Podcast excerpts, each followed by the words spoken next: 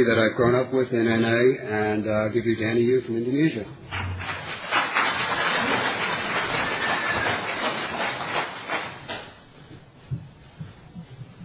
Hey everybody, my name's Danny, I'm an addict.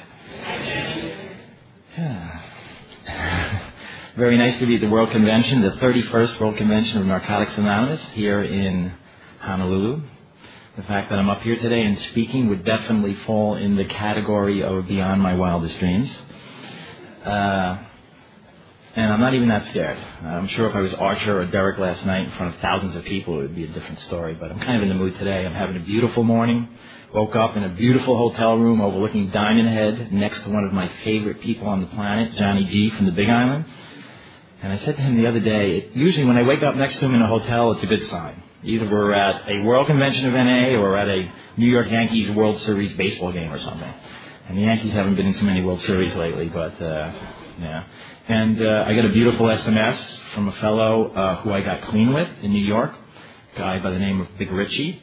And uh, the SMS said, uh, be it? Give me a phone. I forgot. SMS like text message. What did he say here? Rock, rocking in the free world, have an awesome time. Yeah. So that was just a nice way to start my day. Uh, yeah, the fact that I'm up here today is grace, pure grace. I have a friend in New York that says, you know, I possibly could be dead many times over, so this would be a bonus day on the planet, uh, another day of cake. And uh, the fact that um, I'm an addict, and that I'm clean, and that I love Narcotics Anonymous, and that I'm at a world convention is a pretty powerful experience. And uh, the way my life has been wired the last few years by my uh, higher power, I get to like move around the planet a lot. And uh, I'm a meeting maker type of guy, so I go to meetings wherever I am. So I know like a lot of people all over the planet. And I don't try to say that with any ego or arrogance. It's just the life that my higher power has colored for me. And so I get to come to a world convention. I get to see people from like countries all over the world, and it just it blows my mind. It blows my mind.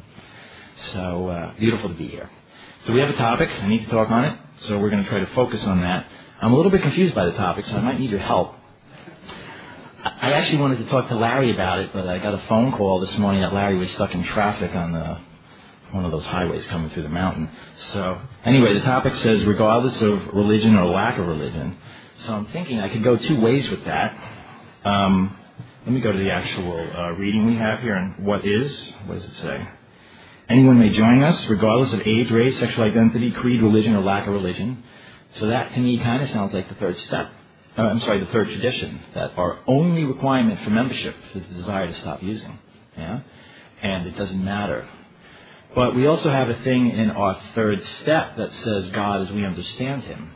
And so that can be a religious God and it can be a not religious God. So I don't know if I should be speaking on the tradition or the step or which direction to go. I don't know if you, what? Doesn't matter, he says. I'm not getting any help. Anybody have any ideas out there? Okay. Yeah, okay. I'll make it up as I go along. Um, I'll just talk a little bit about the third tradition because I really love this tradition. Uh, I like the idea that Narcotics Anonymous is this wide, huge, worldwide inclusive fellowship, right? A worldwide inclusive spiritual fellowship. And the key word there for me is inclusive, right? The only requirement for membership is a desire. That's it. You're a member when you say you're a member.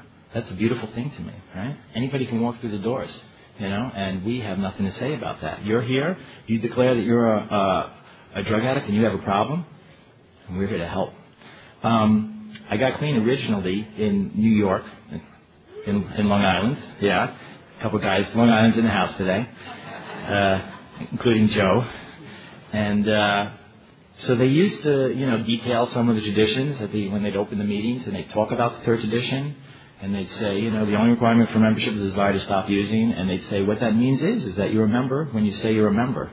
No questions asked. Yeah?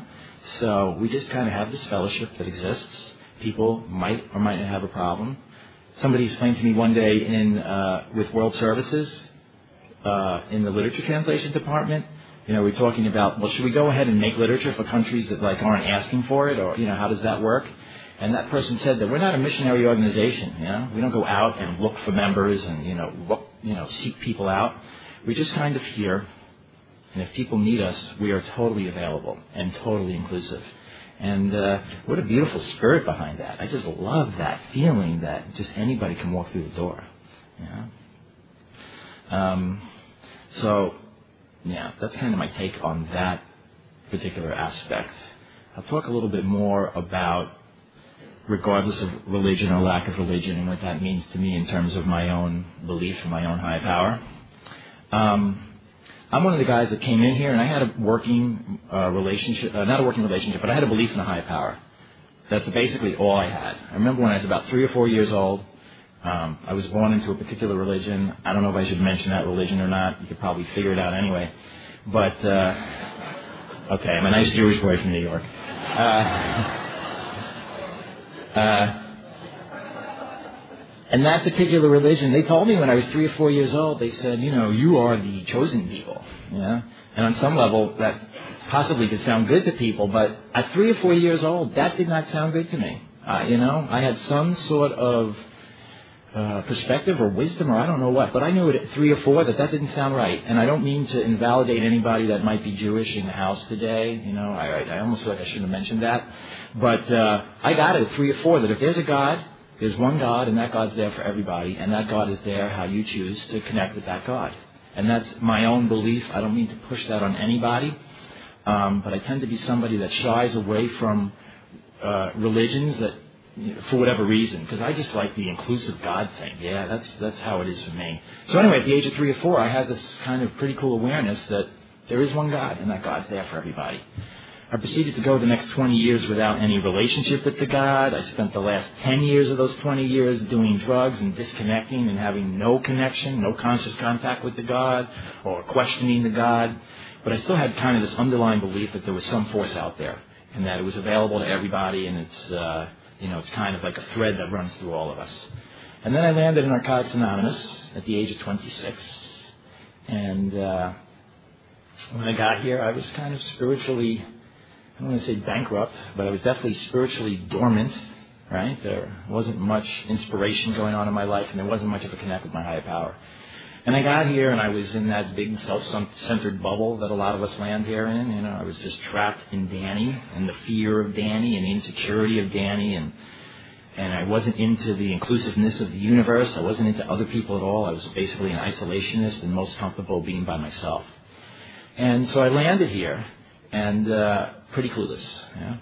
And uh, I don't know when it hit me. Probably took months. But, you know, at some point I tapped in where it said, God, as we choose to understand Him. And uh, later on in my recovery, somebody told me that when they, they were formulating or when they had the original inspiration for the steps, they were kind of stuck on the God word because God has a negative connotation to a lot of people uh, from certain religious upbringings or whatever upbringings they have. And I heard that one of the biggest, you know, inspirations they had is when they had God as we understand Him. The, as we understand Him was like a really big opening for that. And uh, that's a beautiful thing for me. You know, I can come here and have the God of my understanding as that God continues to present itself in my life. And uh, the way that God is presented to myself in my life, the primary way that I get it is from working the steps, right?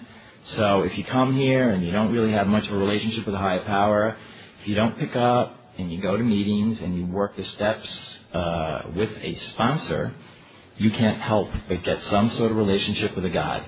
And I'm talking about a working relationship with a God. Yeah? I know the second step talks about coming to believe, and so I get to tap into some of those beliefs I had.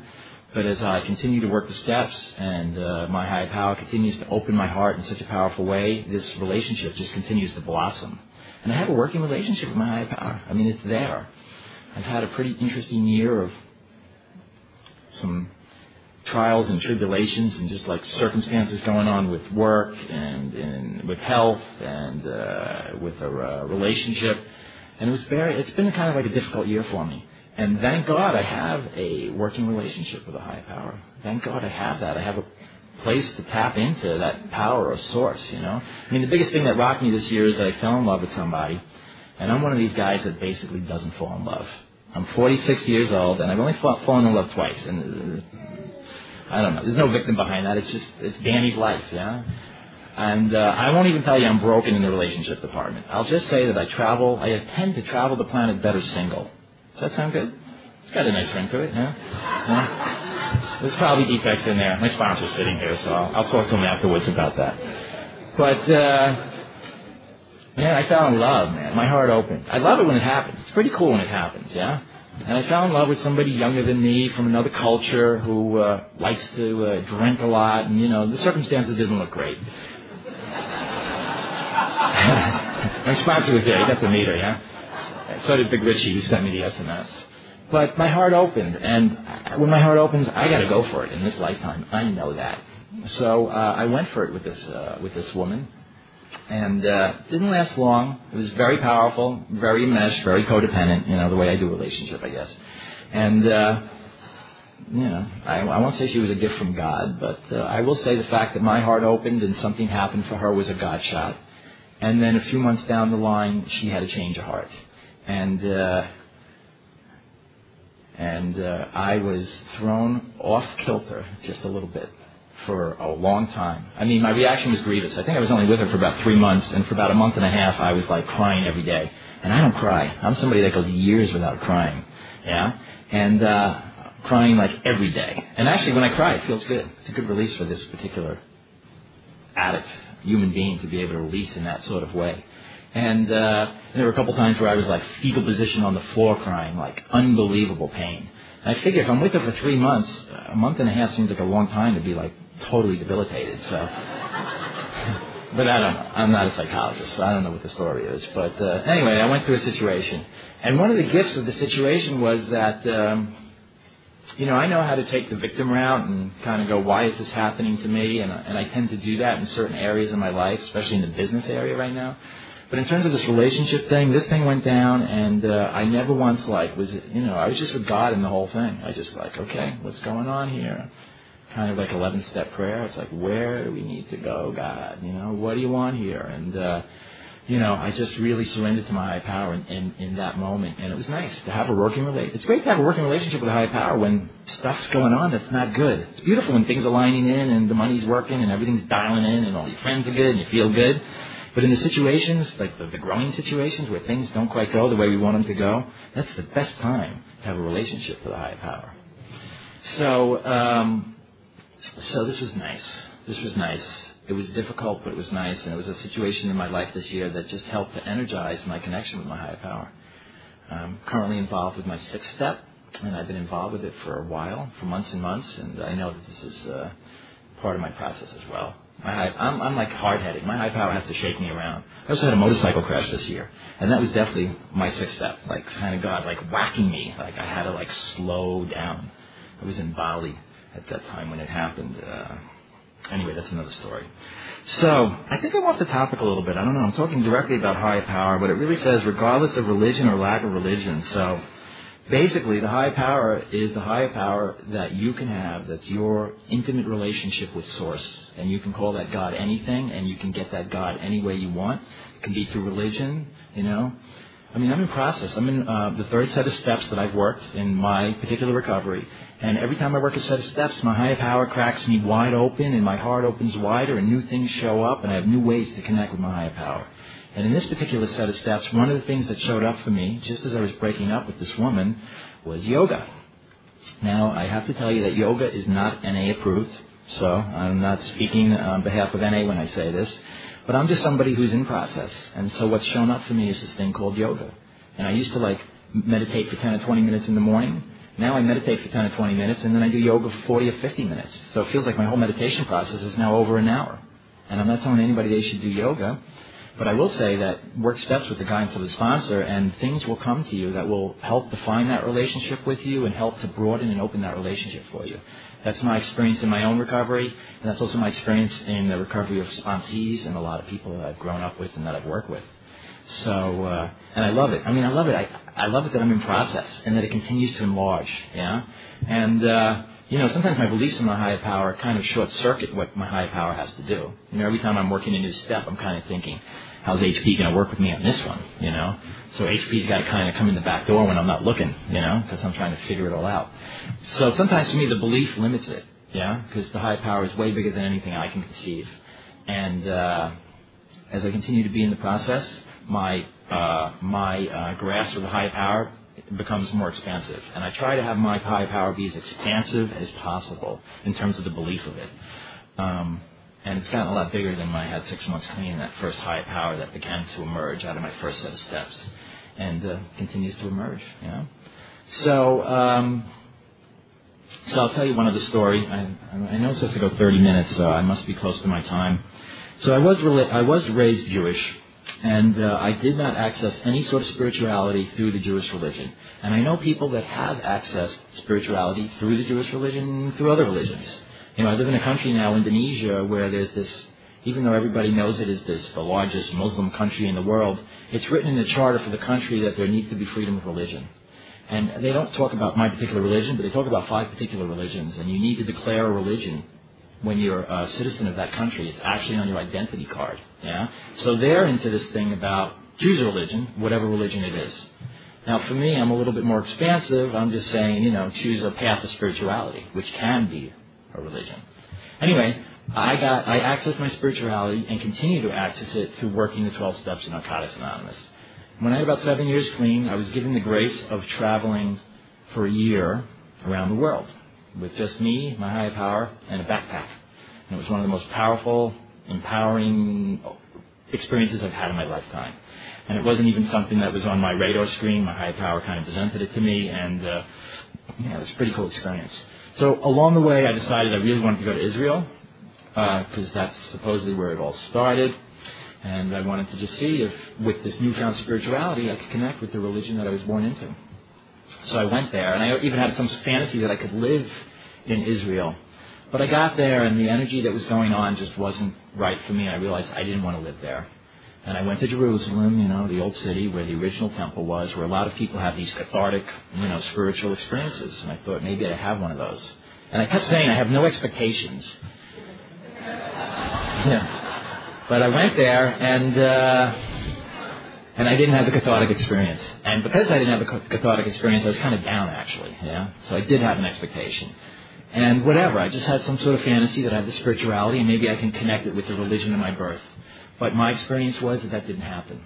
And that's not a good thing. It's not a bad thing. It's just Danny's path. And it's just what happened, yeah? And there were other people at the wall that day that were having experiences that were very powerful. So I honor that, right? Everybody's experience is different, yeah? My relationship with my higher power is a real intimate thing that keeps being presented and open to me. And I honor that that is for everybody else too. So whether I like other religions or I don't like other religions doesn't really matter. I know religion can be one of the roadmaps there. And that's why it says it in one of our readings, regardless of religion or lack of religion. Uh, but this addict's experience is that I've tapped into uh, a, a, very powerful connection directly through working the 12 steps. And other stuff has come in around that, like the yoga and some other stuff as well. And that's my experience. And uh, I don't know if I've gone 30 minutes, but it feels kind of complete. So beautiful to be at a World Convention. Great, great energy here this weekend. Lots of aloha in the house, and uh, and it's good to be clean. And this is a bonus day for me on the planet. Thanks, everybody.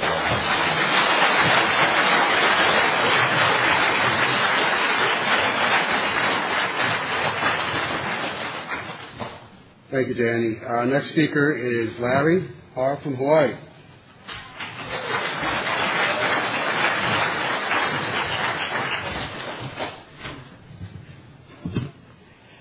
Hi, everyone. My name's Larry. I'm an addict.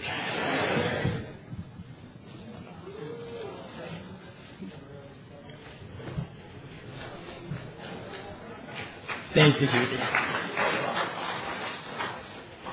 Ah, boy. Um, like Danny said, I was racing to get here, stuck in traffic. It, I don't know. It. Uh, for those of you who know me, um, I'm not a natural, very comfortable speaker, being up before a microphone and in front of a lot of people. But you know, I've done it before. I managed to do it again, and it, uh, one thing I've learned is that uh, it's not going to kill me. And actually, after I'm done with this, I might even feel better about myself. The thing about being late, though, I was so stressed that the stress, the stress of being late was getting greater, greater than the stress of speaking. So, so all in all, you know, everything worked out fine. But I'm one of those people. I'm going to try hard not to do it. Um, that feels the need to, well, obviously, you know, I need to talk a little bit just in general to get comfortable, to relax and get in a groove, I hope.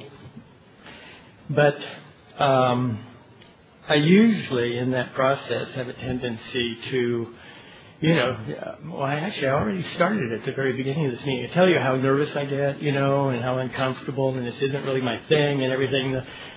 I figure, I guess, if I go on for 10 or 15 minutes, you know, telling you how messed up I am, it kind of lowers your expectations of what you're going to end up. And so, kind of, I figure maybe the best thing is when you're leading here, well, that guy was okay for being so screwed up, you know.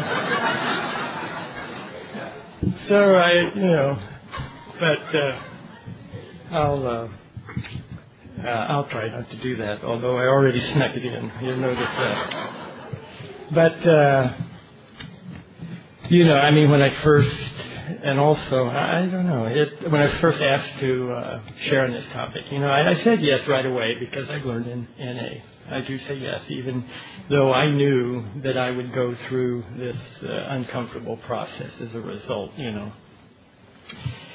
But my head, you know, it's uh, my head clicked in. You know, I I kind of I can sometimes be very analytical about things, you know, and I uh, have to figure them all out, and they have to kind of fit in a very neat little box so that I can get a grip on it and it makes sense, and then somehow everything's going to be okay if I can just come with that mental understanding. So, but you know how. Well, anyway, when I first look at it, I read it. I put it in the bigger context of what it says in our readings, you know, and then I say, well, geez, what is what religion mean anyway? So I go get the dictionary, you look up religion, you know, and then you go and you look up uh, regardless. Well, what does that mean? And then, you know, in the dictionary it gives some other terms. And I say, well, what does that mean? You know, creed. What does creed mean anyway? You know. And then after looking at the definitions of religion and creed, it says, I, you know, I'm kind of a wannabe intellectual in a sense because when I come up with some of these questions, I just can't figure them out. I, I read the definition of religion, I read the definition of creed, and if anyone can tell me the difference after the meeting, I'd be glad to have you inform me because I couldn't quite get the subtleties, you know. It's like uh, sometimes shortcomings and character defects in our steps, you know. I mean, some people can go on and on about the differences, and other people, you know, just kind of throw up their hands and they just say they didn't want to use the same word twice. So, I don't know. But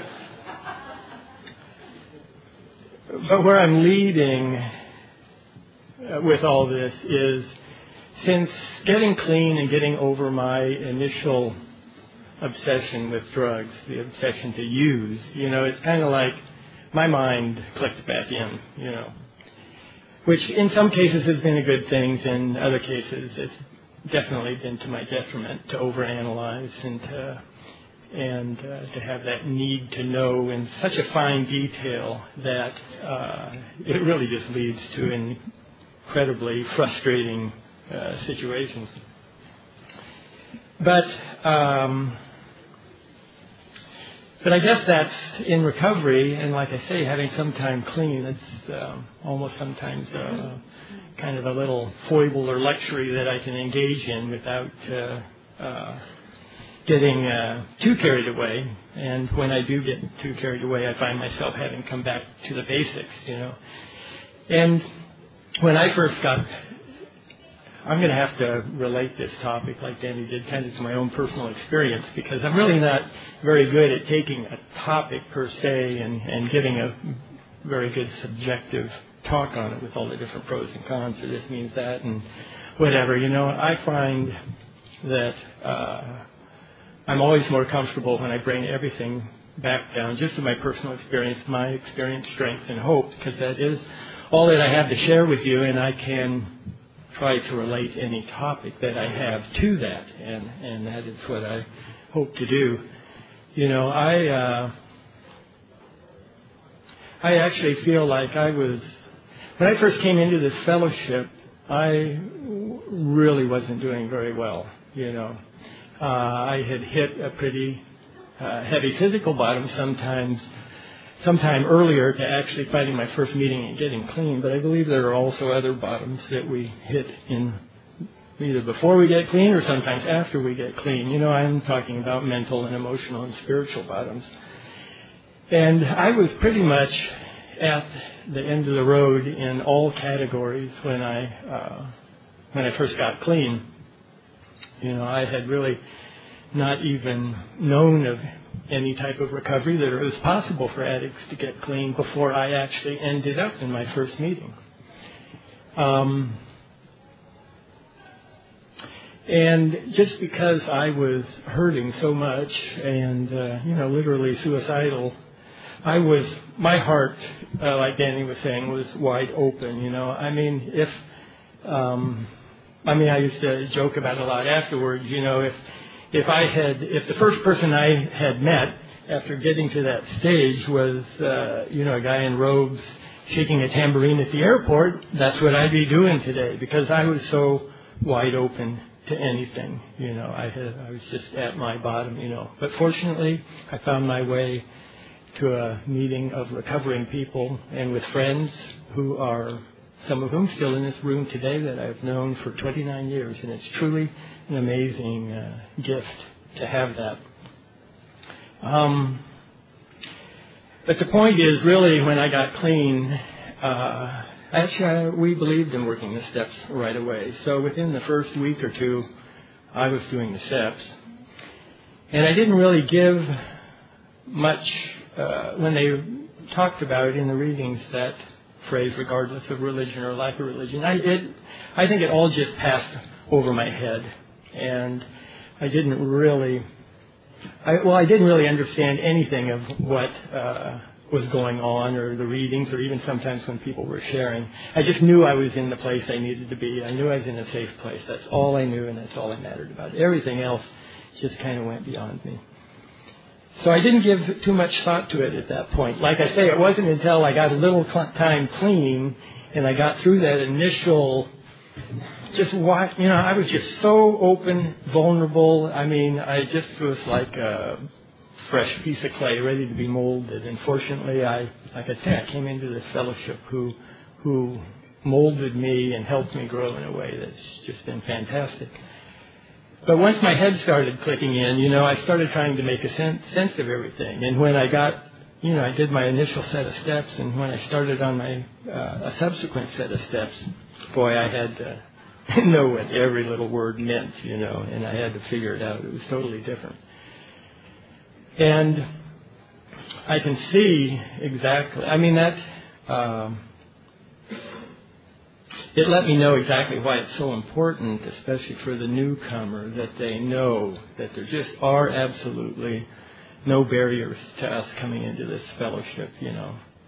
And I guess a lot of us, I mean, I'll, again, I'll personalize it, talk for myself. I came into this fellowship hauling along a lot of baggage from my past, from my growing up, a lot of preconceived ideas, a lot of uh, ways of living that seemed to work when I was using, but didn't seem to work when I was clean. I just, you know, it was just I had a lot of a lot of baggage with me. And religion or lack of religion, both were were part of that baggage, you know. And it wasn't directly that I didn't grow up in a religious household, but through the circumstances of my life and the what I saw around me and what I was what I remember being told and things like that, I grew up or came away with a with a very negative. Uh, well, not negative. I, I was scared to death of any kind of higher power God. I was terrified me. Um, because well, actually, I had really thought uh, that um, through the circumstances of my growing up, I I felt like, uh, well, my life seemed to be such a mess, and I, I seemed to go through some things that I thought God, you know, was just there as, a, you know, as a punishing God, and that.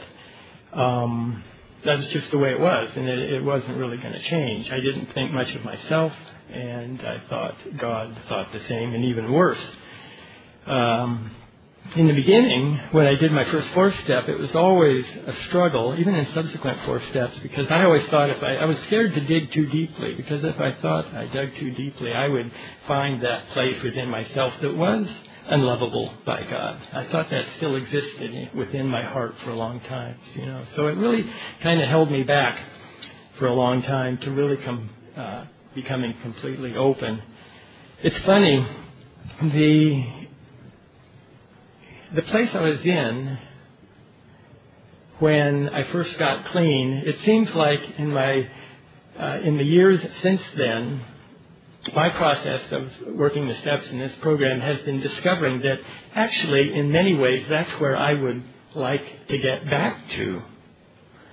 That place of simple faith, of just feeling that wide open and still having some sense that this is going to be okay. I am taken care of in some way. And not having to have the mental understanding of knowing how it's going to happen or in what way life is going to unfold. I just felt secure. I felt enveloped by a fellowship of very loving people and nurturing people that that was so powerful that it overrid any fear uh, that I had to pulling away. And I stuck around and I stuck with it. So, like I say, though, after you know, I spent a long time realizing that hey, I, this is kind that's actually where I would like to get back to eventually, you know. And so, in my last series of steps, that's kind of where I feel like I've what I've been trying to do is get that back to that place of simple faith and simple understanding of living by my heart rather than by head, of living by an intuitive life, you know, a life where I feel as connected as I can with God that I can I can take actions or speak thoughts or be a way that I may not understand in the moment or might uh, not make sense, yet I have the faith to do it anyway if it's coming from my heart. I would like to. My journey seems to be leading me back to that place where I was when uh, I first got clean. But we all, like I say, in regard to this, I think this, what our topic today is critically important, especially for the newcomer, that they do know that there really is nothing that they have to believe or accept or do in particular in order to be a part of this fellowship and to get clean and to stay clean and to have a, a useful, productive life and be in recovery. Because um,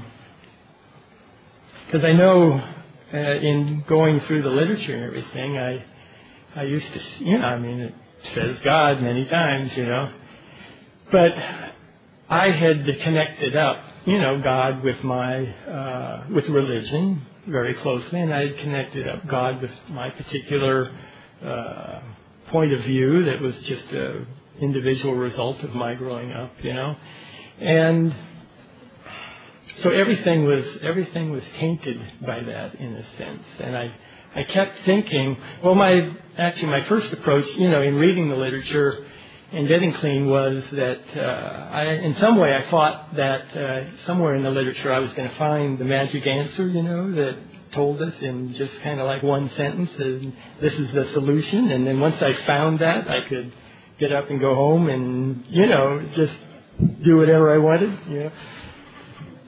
So I guess, you know, in the same way, you know, I thought I had to come to terms with or believe in a God or become religious in a certain way.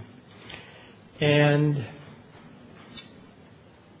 it was, it was, uh, I struggled with that for a long time, you know, and I, and it wasn't until, you know, probably many years later that I, I kind of changed tact and just tried to discover well, it's been a natural process, actually. You know, we, I work the steps. I clear out a lot of fear, a lot of garbage, a lot of misconceptions that I've learned over the years. And I have found as a natural result of that, a God of my understanding fills that void without me even consciously trying to create one. So, I have tended more lately more to you know, work the steps, dealing with all the fears and things that I have, trying to discover what I'm really about in many ways, uh, and just coming to terms with that without having to change it or be different and have that be okay in itself.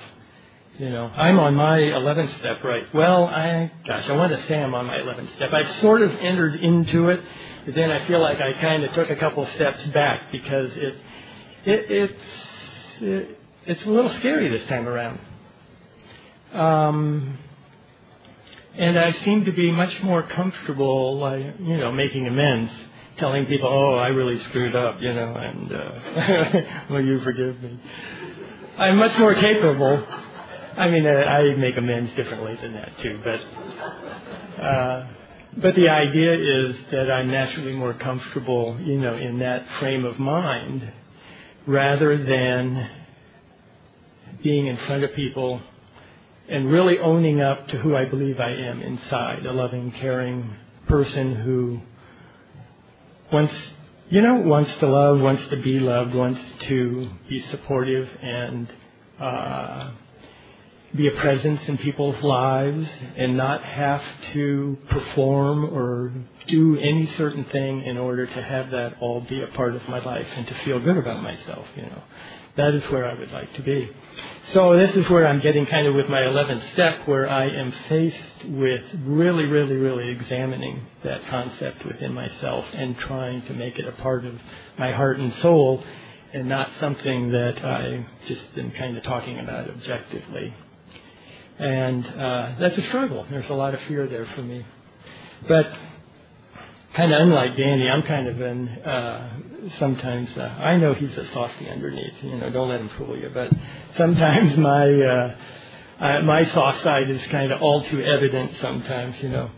Um, you know, I was I was I was in tears driving here, and it wasn't because I was stressed. I mean, I was stressed, but uh, I was thinking about you know sharing and how nervous I get and how sometimes I feel you know, just so vulnerable. And how I was just, you know, the fear was overtaking me. But then I was, then I clicked into and I was thinking about how many people are going to be here that I'm really close with and who care about me. And how many people actually made a point of coming here to support me in many ways because I think they know how how uptight and how scared I get. And you know, so that thought, just that thought that I have those people in my life as a result of being clean in Narcotics Anonymous is just totally overwhelming to me. You know, just totally amazing. And uh, I don't know if I've uh, spent my 30 minutes either, but um, I think I'm kind of at an end too. So, thank you very much, everyone, for sharing.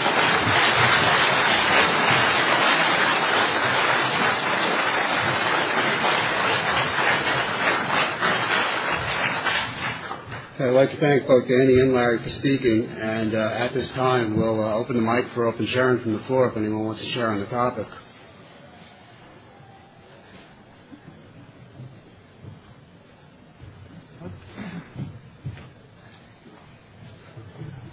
My name is Olaf. Addict. Been here before for the reading, so it's a bit more easy to step up again. And I love the, the topic. I love my higher power. Know, I was struggling to develop this connection to my higher power. Uh, I could get out a lot of what I heard, and um, I was raised Christian, and I was never really believing in this kind of God the church produces. I now live as a result of my commitment to NA and of uh, 10 years clean time. I live in Thailand and I feel much more comfortable with the religion I found over there, the Buddhism, and uh, I was feeling home, really home when I came there and I didn't know why in the beginning.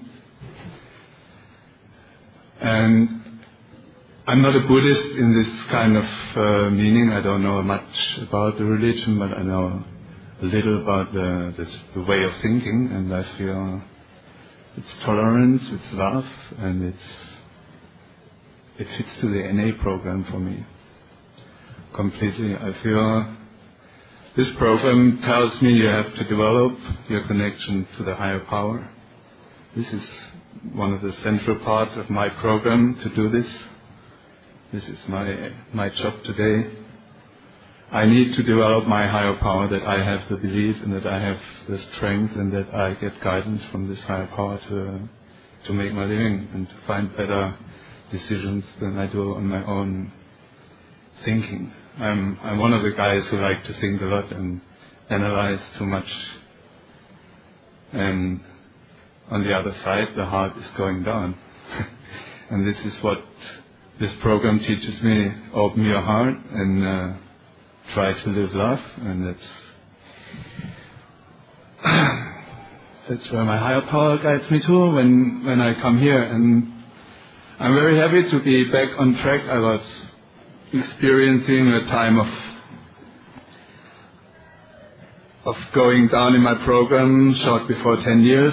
I heard a lot of us have this up and downs in recovery and I was feeling I'd done enough and I was going to the meetings less and they were not available because I was suddenly able to travel around the world and there was less meetings, I was going less, and the fun was going down, and suddenly, after years of going daily, I was only attending one or two a week, and then at the lowest point, there was two months where I didn't attend any meeting.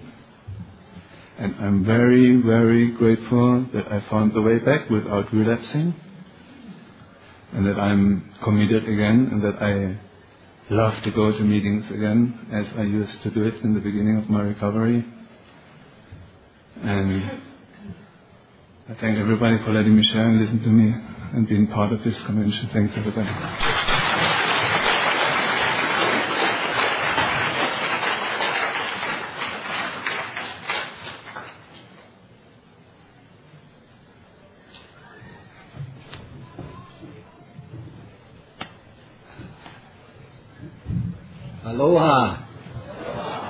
Name is Bruce. I have the disease of addiction. I'm one of God's greatest miracles.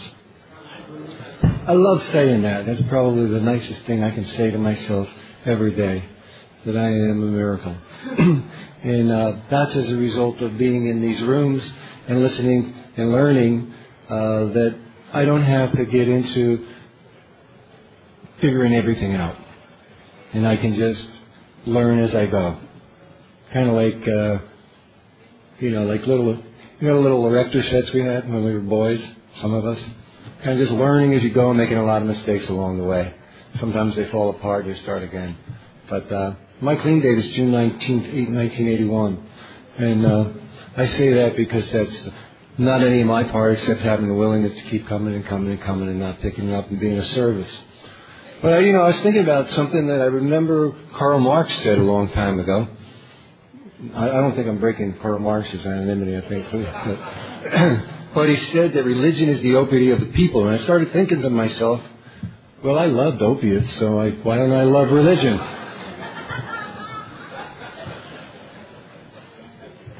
I like to laugh in recovery.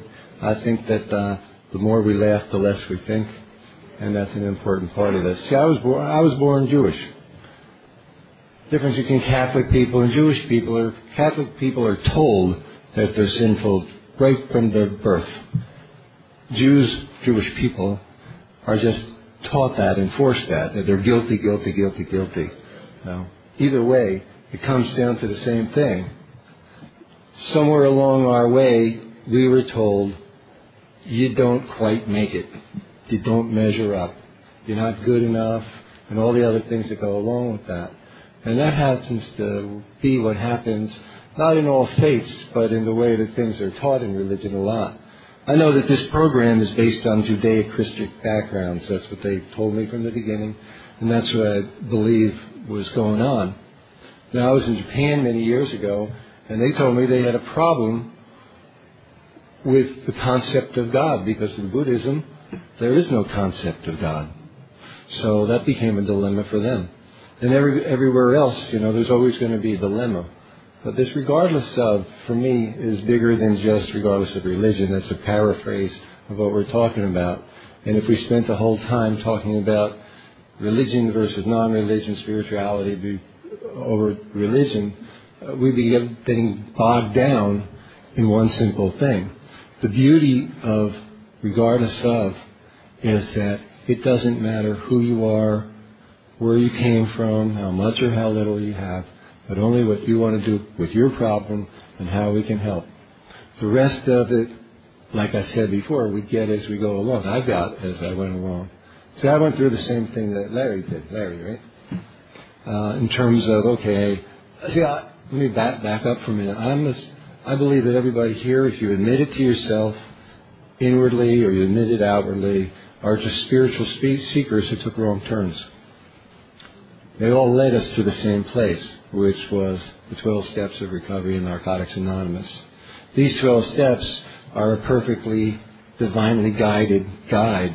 If you believe in divinity, or if you believe in a universal spirit, it doesn't matter. But somehow or other, all of these are absolute truths that every one of us, when we live by, we get weller and we learn how to love one another and in 12 step, it talks about having had a spiritual awakening as a result of these steps.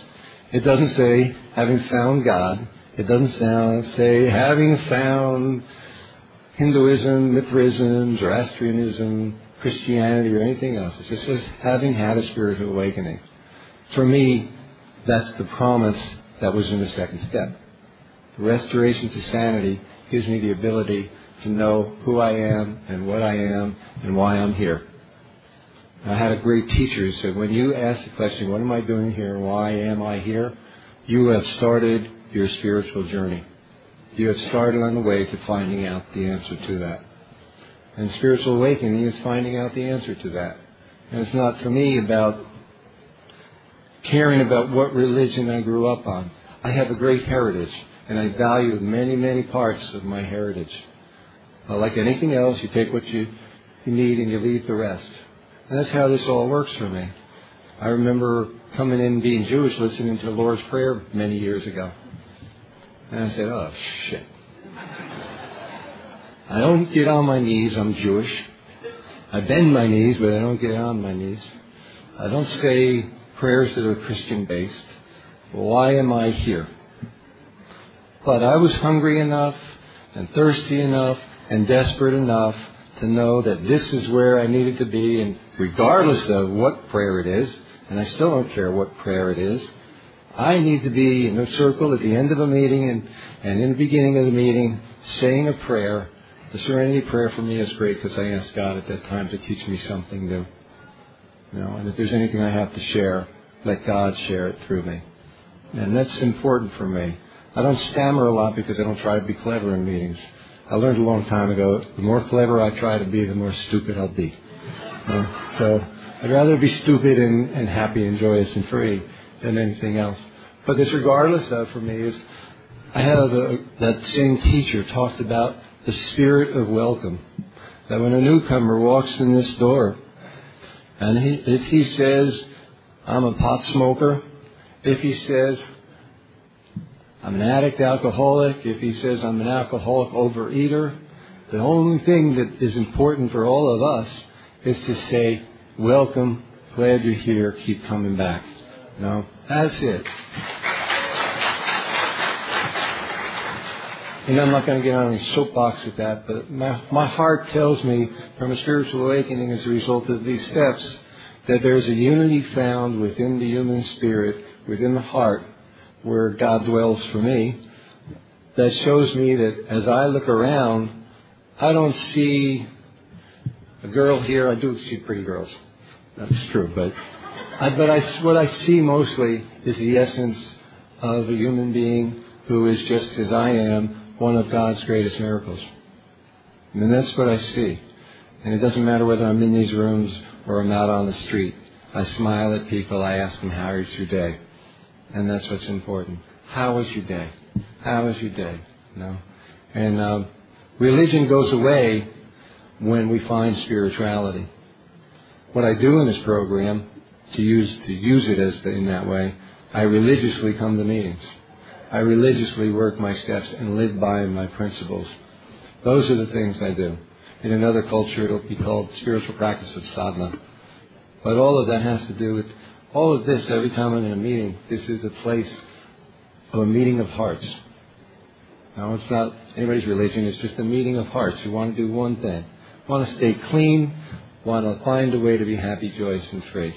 And none of that has to do with religion. That has to do with the spirit. And it does say, and we, and we do recover, that this is a spiritual, not religious program known as Narcotics Anonymous. And I thank God for all of you. And I thank God I'm in such a wonderful place that I call paradise because I'm here inside in paradise.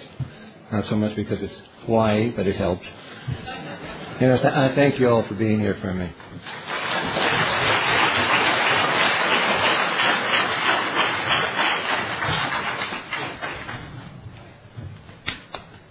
Hi, everybody. Uh, I'm an addict. Uh, my name is Maurice. I'm from New York. And uh, uh, this is one of the meetings I really uh, wanted to go to. This has been an issue uh, in my recovery right from the beginning religion and lack of religion uh, for a few different reasons. Um, I was brought up um, by parents who, who are, I don't know if they're atheists, but they're very anti religious, period. Uh, it's part of their upbringing. They were brought up in a very religious environment, and it was a very negative experience for them. So they translated that onto myself and my and my stepbrothers and half brothers. And so when I came here, I had I had a big problem, you know. And when I was uh, I'm a product of the '60s, so when it came to like uh, you know running around with beads and teepees and and hanging out in India and going to all these places, I loved going to temples and hanging out with sadhus, but it was always about getting high. There was zero, like somebody else, I had no awakening of the spirit. I didn't understand anything. I just dug all the ritualistic stuff. You know, I, just like I, I liked that when I got high. You know, I liked all the all the all the fetishism and ritual was a big part of my using. So, um, you know, I thought I, that's that's what I needed. I thought that was being cool. But I had, I had zero awakening of the spirit.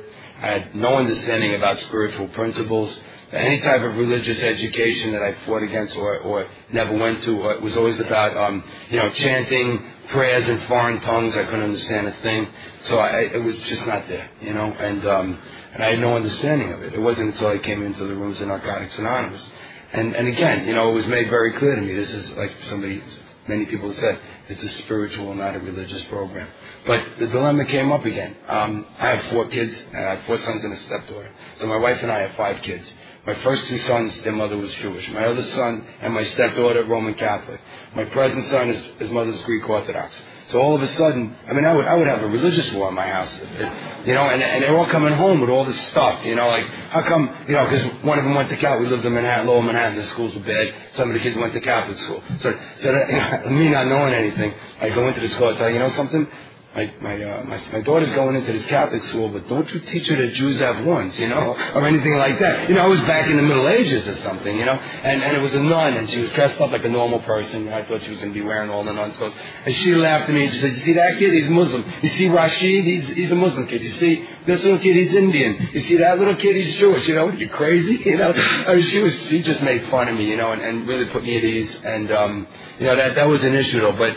Because on the one hand, you know, I, I, I um, I have my own set of, of, of beliefs about a higher power, you know, to be loving and caring. It's not tied to any particular religion, but I have children, you know, and I live and I live in reality. You know, they put on the TV, they see Christians and Muslims killing each other. They see Jews and, and Muslims and Christians at each other. You know, and, and they get all caught up in that. You know, and uh, you know, my oldest son, one of them was Jewish. Is, you know, all of a sudden he's he's on his way to Israel to join the army or something. You know, like, and they don't understand. They're just they're just repeating stuff, you know, that they see on TV. They have no understanding that, that um, you know, why this is, or, or they don't understand the difference between ethnic identity and, and, and personal religious beliefs. So I've had, I've had to develop something that I could transmit to my kids that's, that's universal. I just left an old friend of mine from Detroit.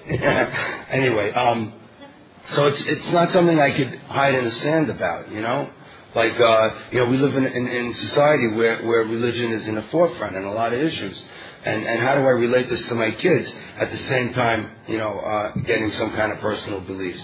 And, you know, among the many gratitudes, now that I'm clean, is that I now have a set of spiritual principles. You know, we talk about the 12 steps, and the 12 traditions, you know? Because I learned something. Like if I, uh, if I replace the word group with the word family in a lot of the traditions, you know, I could relate that to, to, to my personal uh, life, you know, to me and my family. And um, you know, that's another one of the meetings I'm going to. There's a meeting about about family. That's I think later in the afternoon. You know, how do you relate recovery to family and kids and wife and ex-wife and all this stuff, and and and apply the spiritual principles in all our affairs. You know, um, it's it's it's a it's a big issue. But this thing about religion or lack of religion, you know, I have developed. I go to an 11 step meeting. I need a constant connection. I need a loving and caring God. I get fearful. I need that faith, you know.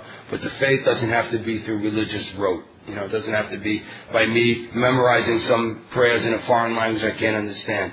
It could be just me having a relationship with a loving and caring God, and um, and not being fearful and negative. You know, I mean, I, I my, my mother's still alive, my father isn't. You know, and I and I when I tell her I go, you know, she knows I'm in recovery. I've been I've been clean for over 16 years, and she still thinks she's still going through those religious things. You know, she's like really negative about anything dealing with, you know, that this is a spiritual. I tell her it's spiritual. You don't have to go to a psychiatrist here. You don't have to take medicine and pills here. This is about a relationship with God. It's almost I'm embarrassed to tell her, you know, and I'm I'm 56 years old. I'm clean for a while.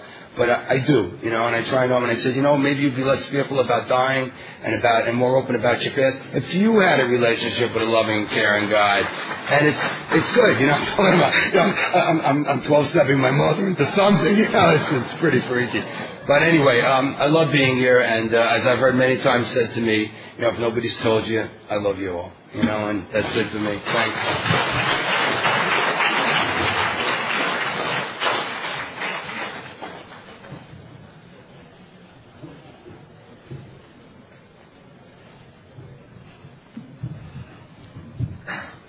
Name's Donnie Blackwolf. And it took me about nine years to add the second part of my name to my name. Because this fellowship loved me long enough to allow me to put that in there. Um, it's good to meet you. I'm recovering from the disease of addiction today. I just want to tell a quick little story about my friend over here, my fellow moon doggy. I can remember uh, a year or so or more ago getting a phone call, and uh, before I know it, we're both in a rental car on the top of Mauna Kea because we know the full moon's going to rise and we'll be able to see it from both sides of the mountain. And we're headed up there to say a prayer and honor that moon, that full moon as it comes up out of Hilo Bay and watch the sun set in Kona Bay. That's one of the most amazing experiences I've ever had, and if you ever get the chance to do that, I suggest you do. You know, and and I'm doing my thing because I have my spiritual practices, and Danny's doing his thing, and we're just both there. Two recovering individuals doing what we need to do to be clean for a single day. Spiritual is who I am, it's not what I am anymore. Spiritual is who you are, it's not what you are. I really believe that. Um, people say, oh, I'm part this, I'm part that. And my first thing I want to say is, well, which part? Your big toe? Your left ear? What part? It's it's it's a wee thing that I've learned here. I like what one of the other gentlemen said. It says, as a result of a spiritual, uh, having had a spiritual awakening. My one of my first sponsors told me, he goes, "Don't worry about that. You'll get there." Because the 12th step talks to us about having had a spiritual uh, awakening as a result of some steps. And then he jumps right. To, he went straight to the third tradition that said the only requirement for you to be here is the desire not to use drugs anymore to stop using. And I'm like, oh, cool, because it took all the pressure off of I got to find a God. I got to get, you know, it's like it took all the pressure off because my my connection's always been there. I just was ashamed to let it out because it's not what everybody else does, you know. You know, it's not it's not it's not Judaic or Catholicism or it's not that. It's not like what's socially acceptable in a lot of ways, and it is. But I didn't see it that way when I first got here, and so what I've learned, you know, in, in the short time that I've been coming around here is that every single person in this fellowship is going to love you until you learn to love yourself and accept yourself.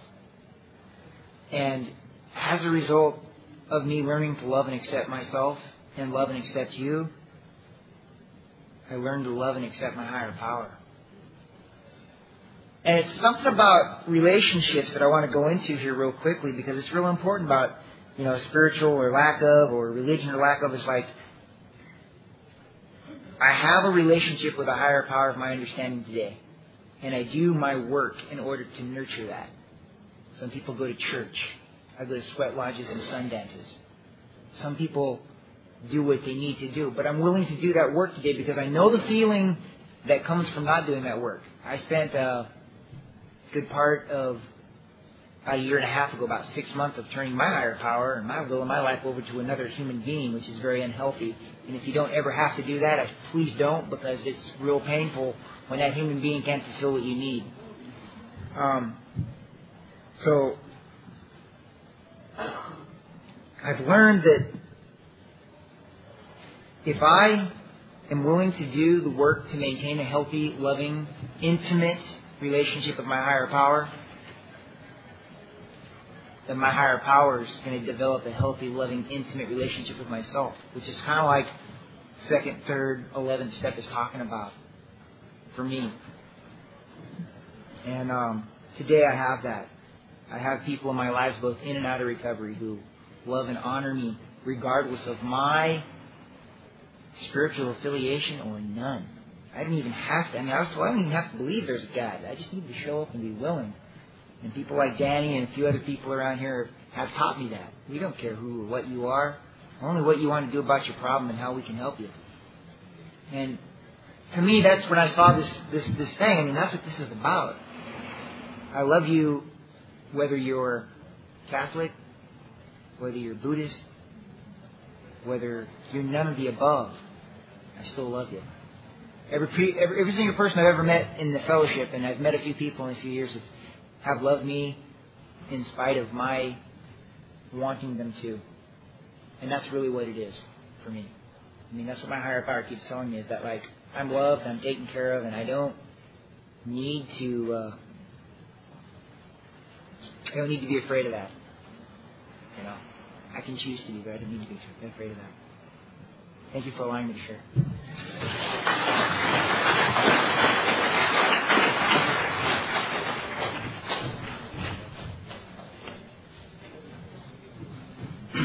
Hi, my name is Michael, and I'm an addict. Thank you, Danny and Larry, for being willing to come up here and talk about such a uh, a huge subject. You this seems to be the can of worms usually that you know affect people so differently for this this subject. But um, for myself uh, personally, um, you guys inspired me to think back about why I'm in Narcotics Anonymous. You know, and uh, basically with the higher power, you know, I, I think it's wonderful when somebody has something they can believe in, you know, whatever that is. And uh, as far as the seriousness of the program, though, um, I have uh, two daughters that are 12 and 18, and I think back to uh, three years before I was born. My mother was 13, and um, she was 16 when I was born. But when she was 13, she was walking home from school and had never kissed a boy. And four men in their 40s kidnapped her for 12 hours. And uh, this is in the 50s, and um, having had to been able to escape or be left, her parents put her in juvenile hall that night, calling her a whore. Now, by the time I was seven and she was 22, that'd be the first time that I would help her to um, avoid death by suicide. So there's the higher power right there because that human being needed somebody in her life because everybody had turned on her that ever meant anything to her. And um, when I was um,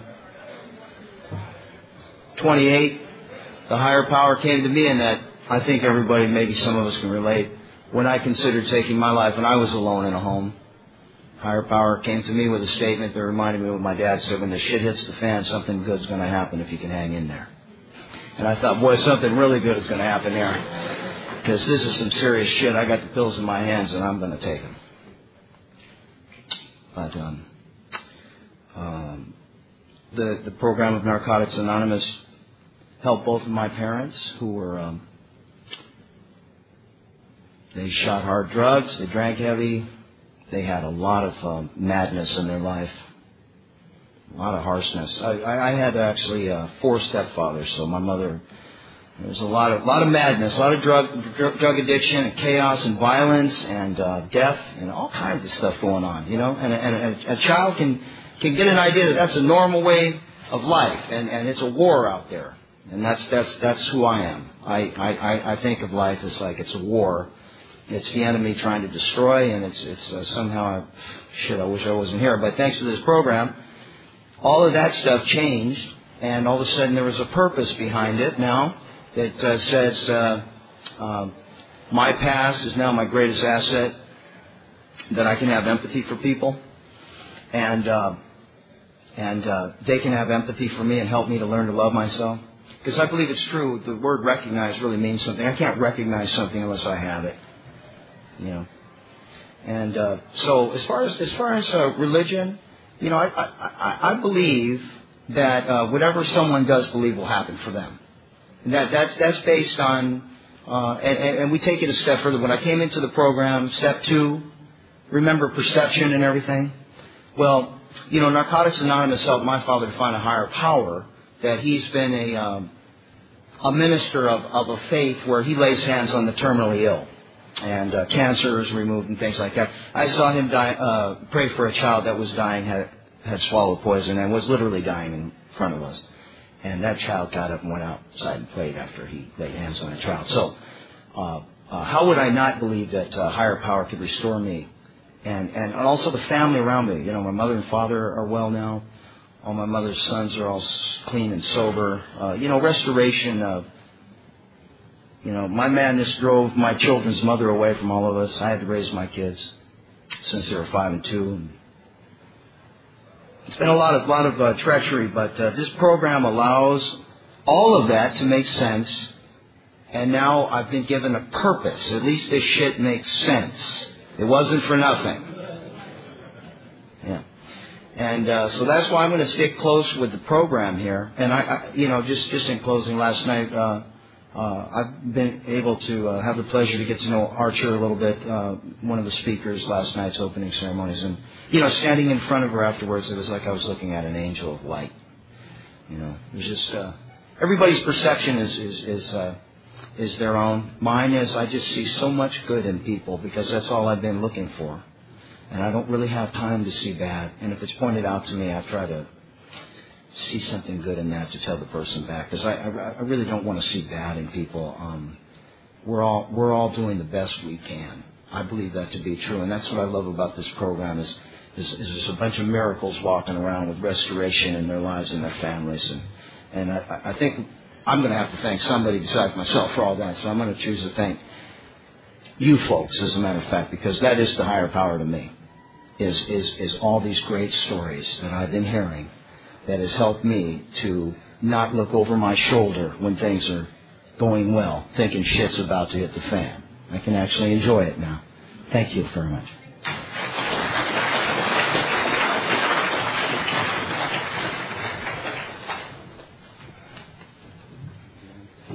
My name is Kermit and I'm an addict.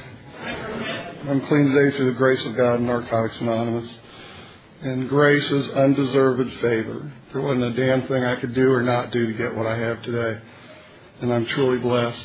Um, I walked into my third treatment center in September of 1981. And after four or five days of detoxing, they let me go to a meeting. And by the grace of God, he picked me up in one side of the state of Virginia, drove me three hours to the other side, where 30 days before I got there, they started a Narcotics Anonymous meeting in that treatment center. You know, and I walked into that meeting. I weighed 150 pounds less than I do today. My hair was matted up. My tooth was chipped in half. My skin was yellow. I was in blue pajamas. And when I sat down in the meeting, I knew that the women were checking me out. Regular stud muffin, eh? My world was so crazy, I had to build a world around me that I could feel comfortable in. And um, by the grace of God, they said I never had to use again a day at a time for the rest of my life in Narcotics Anonymous. And in four days, I'll be celebrating 24 years clean.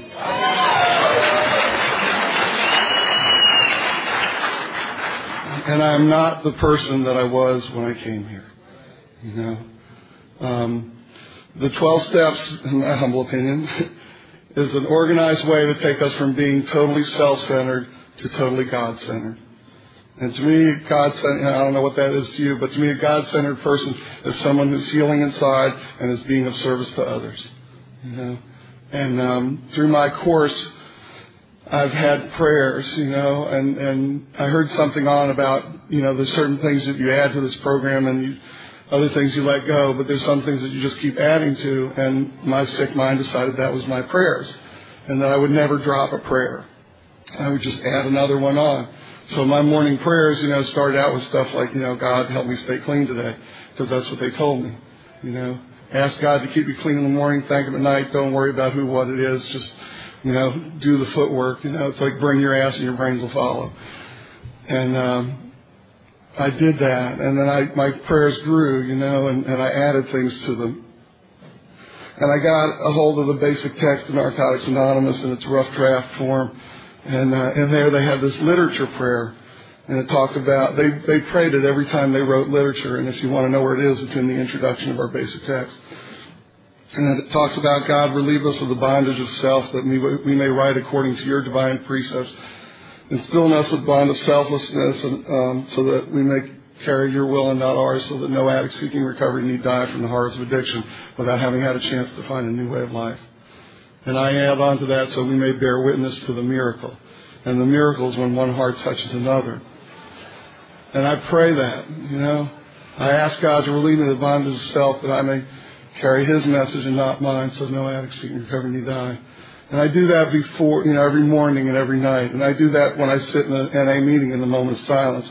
And I do that before I get up at the podium and share to, you know, people around the world and that simple prayer has transformed me into a person that I never thought I could be. You know, someone whose whole life and thinking is about carrying the message.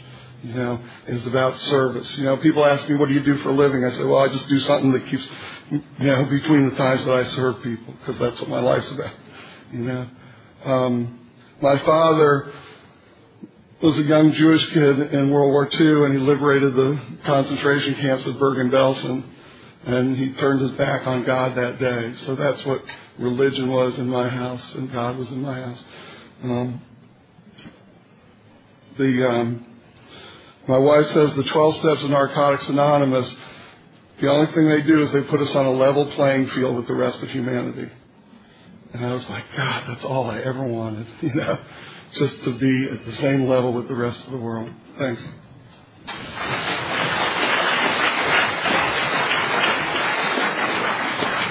Okay, I'd like to thank everybody who uh, shared today, and I'd like to thank the speakers again, Danny and Larry, and. Uh,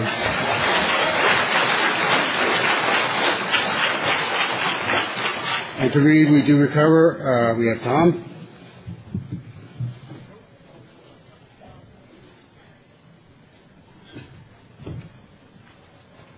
I'm Tom, very grateful addict. We do recover. Aloha.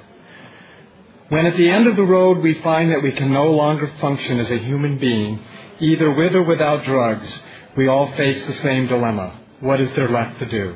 There seems to be an alternative. Alternative. Either go on as best we can to the bitter ends, jails, institutions, and death, or find a new way to live. In years gone by, very few addicts ever had the last choice. Those who are addicted today are more fortunate.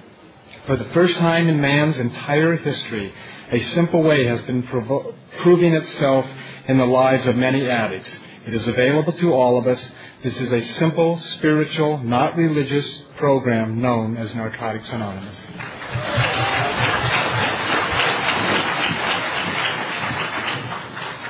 Okay, we'll close in the usual manner, form a circle around the room, and the uh, third step prayer.